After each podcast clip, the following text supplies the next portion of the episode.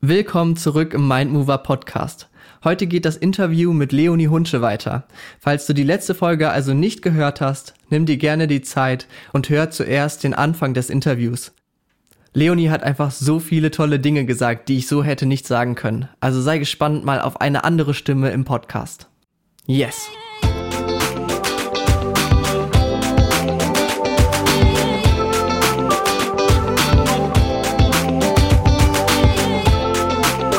Du hörst den Mindmover Podcast von und mit Jonas Ferenc Kohlhage.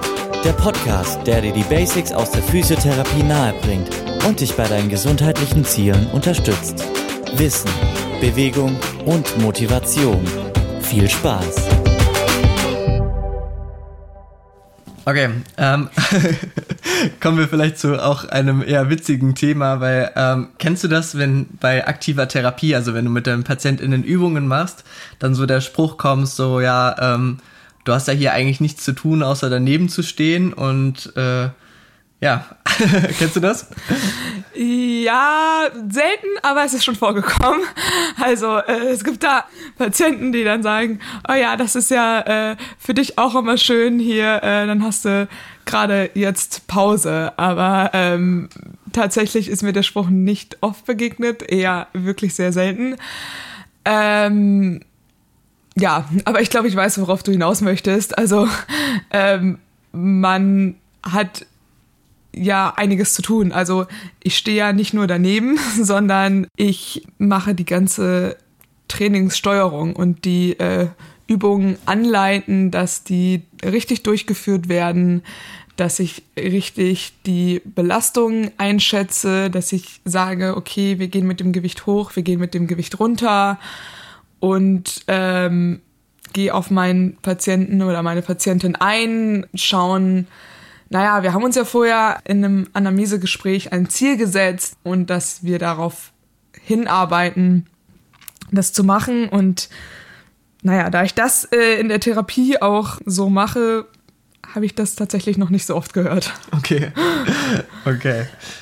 Ja, ich denke halt auch, also ne, wir als äh, PhysiotherapeutInnen, wir haben da ja auch einen ganz anderen Background, ne? Und das, was bei uns die ganze Zeit im Kopf rumgeht, also wie du gesagt hast, ne, ist jetzt die Dosierung gerade richtig, muss ich jetzt eine andere Übung machen, müssen wir mehr machen?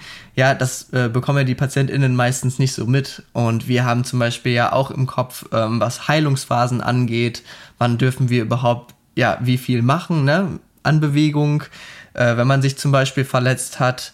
Wir haben die Krankheitsbilder im Kopf. Ja, alles das, das sieht man ja manchmal nicht so ganz, ne? Und gerade wenn man dann zwei oder dreimal hintereinander vielleicht auch fast die gleichen Übungen macht, das ist ja eigentlich schon mal was Gutes, weil das so ganz gut funktioniert und dann kann man mehr Gewicht draufnehmen.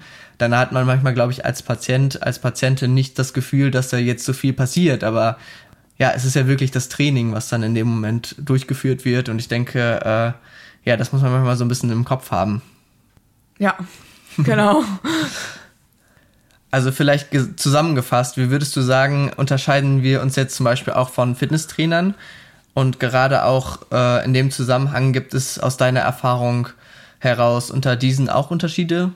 Und wo liegen die? Also, ja. weißt du? Also ähm, erstmal, wir unterscheiden uns als äh, PhysiotherapeutInnen von äh, FitnesstrainerInnen äh, definitiv gerade was Heilungsphasen angeht. Also die PatientInnen, die zu uns kommen, sind häufig noch in einer Akutphase und wir wissen genau, ähm, was dürfen wir machen, was dürfen wir nicht machen.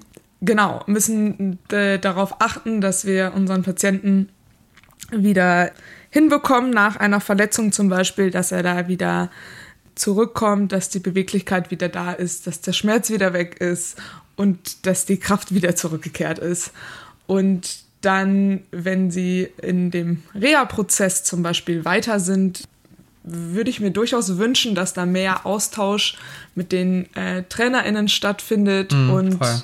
dass man dann den Patienten weiterleitet an einen Trainer, eine Trainerin, ähm, dass die weiterarbeiten können. Also wir haben da was auf, äh, ja, also viele äh, Therapeuten denken ja immer sehr viel auf struktureller Ebene und da haben wir definitiv eine Expertise, aber was Training angeht, äh, ja, sollten wir uns auch auskennen, auf jeden Fall. Und mhm. wie wir die Patienten zu belasten haben, das ist ganz, ganz wichtig für uns. Ja, ja. Und ich denke, da gibt es halt auch, darf man sich halt definitiv vorher mal so ein bisschen schlau machen. Es gibt ja auch unterschiedliche Fitnessstudios, ne? Also wo, wo man jetzt vielleicht nach, nach der Therapie hingeht. Also ja, ja, da gibt es auf jeden Fall ganz, ganz, ganz unterschiedliche ähm, Expertisen. Also einen Fitnessschein kannst du dir an einem Wochenende irgendwo holen, eine Lizenz.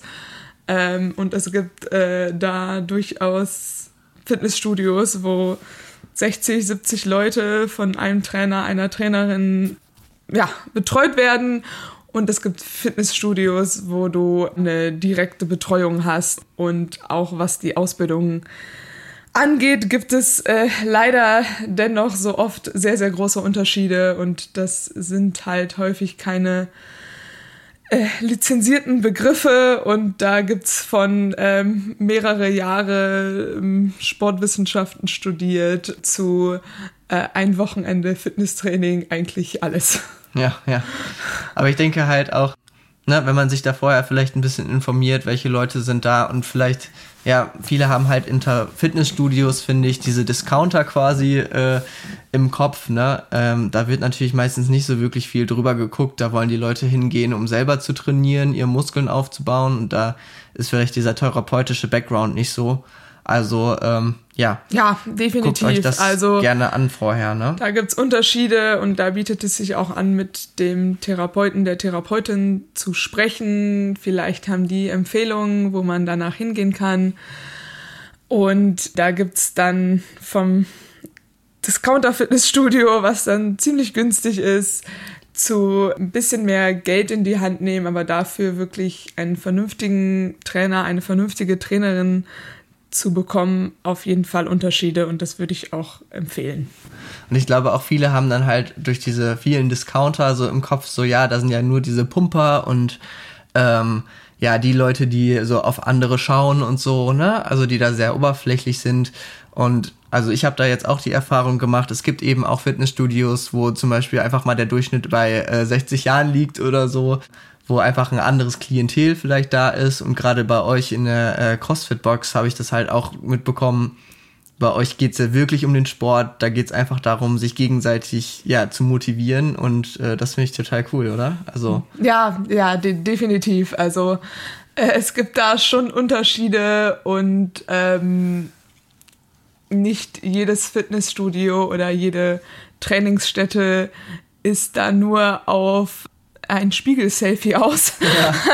sondern äh, da gibt es auch definitiv Studios, die auf Leistung, die auf Gesundheit, auf Fortschritt aus sind und auch da, ähm, ja, es bietet sich da wirklich an, etwas zu finden, wo man sich wohlfühlt und wo man auch kompetente Trainer und Trainerin hat und nicht jemanden, der äh, 60 Leute gleichzeitig betreut. Mhm. Ja, das ist so. Und also übrigens, ich weiß nicht, ob du es schon weißt, also du zu Hause, ähm, wir als Physios, wir haben auch teilweise äh, ja KGG, Krankengymnastik am Gerät. Und gerade da kannst du vielleicht auch die ersten Erfahrungen mit dem Fitnessstudio quasi sammeln. Das ist quasi eine Stunde, wo du in einer Gruppe in der Therapie bist und Übungen machst an Geräten, aber eben auch freie Übungen bekommst. Auch am Anfang, wenn du noch äh, starke Schmerzen hast, kannst du halt damit anfangen und dann ja, bekommst du erstmal so gesagt, worauf du so achten darfst. Gerade wenn du halt vorher gar keine Erfahrungen damit gesammelt hast, würde ich sagen, ist es schon mal eine gute Sache, wie man das quasi so ein bisschen ausprobieren kann. Und jetzt sind wir ja so ein bisschen bei den Fitnessstudios gewesen. Was sagst du denn so zu Übungen zu Hause? Ist das auch eine Möglichkeit?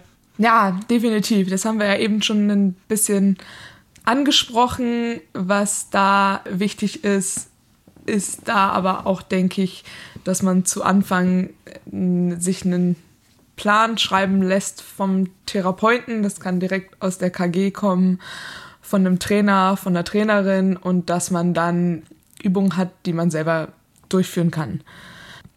Und da bietet es sich an, sich das wirklich aufzuschreiben, wie ich das ja eben schon mal erwähnt habe.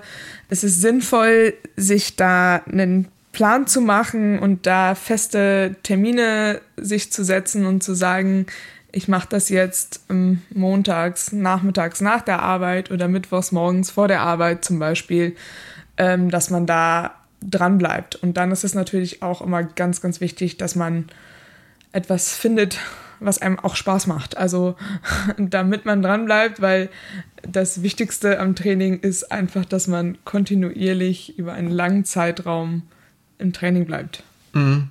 Ja, und man kann ja auch äh, definitiv das Internet dazu nutzen, beziehungsweise ja, je nachdem, wie therapeutisch die Übungen sein müssen. Was sagst du dazu? Ich glaube, dazu haben wir schon sehr viel heute gesagt, aber äh, gibt es da falsche Übungen? Äh, was, was ist vielleicht der Vorteil von ja, YouTube-Videos? Also das Internet ist halt immer sehr, sehr, sehr überladen von allem. da, ähm, klar, also man kann das nehmen und Übungen machen ist definitiv gut. Also ich finde immer, Hauptsache man bewegt sich. Aber Problem an dem Internet sehe ich, da gibt es so viel, so, so viel.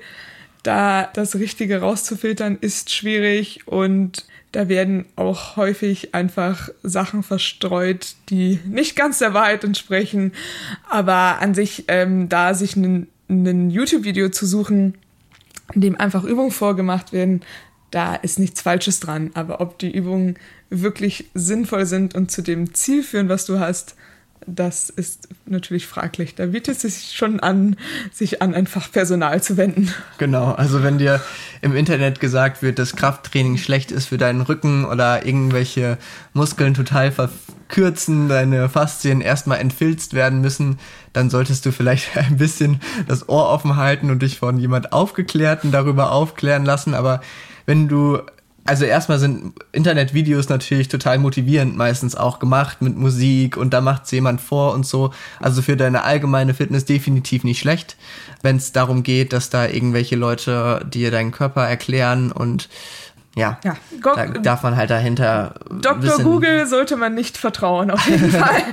genau, und man also, darf auch nicht allen Leuten in Weiß vertrauen. Diagnosen ähm, im Internet zu googeln ist nie eine gute Idee und da Dr. Google zu nehmen ist äh, keine gute Idee auf jeden Fall. Da werden viele Falschaussagen getätigt und da würde ich mich an deinen Therapeuten oder deine Therapeutin wenden. Aber wenn du ein Video mitmachst, äh, das kannst du auf jeden Fall machen. Ja. Ne? Abschließend dazu. Erstmal gibt es so keine falsche Übungen, wenn du halt einfach wirklich drauf achtest. Ja, tut's dir gut. Ähm, wie ist es in den nächsten 24 Stunden danach? Einfach ein bisschen auf deinen Körper hören. Aber sonst lass dich da gerne motivieren.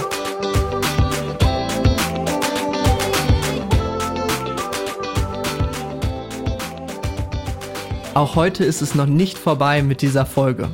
In der nächsten Woche geht es weiter mit Leonie und mir. Wir werden über ihre Erfahrungen im Sport, über Mythen im Krafttraining und darüber, ob es vielleicht auch ein zu viel gibt, ob zum Beispiel Belastung bei Arthrose die Gelenke abnutzt, reden. Für alle Infos, die du haben möchtest, geh auf meine Website www.mind-move-motivation.de, folge mir auf Instagram oder Facebook. Wenn du nichts verpassen möchtest, schreibe dich auch auf meiner Website in den Newsletter ein und schau mal bei meinen Angeboten für dich vorbei. Bis zur nächsten Woche, dein Jonas.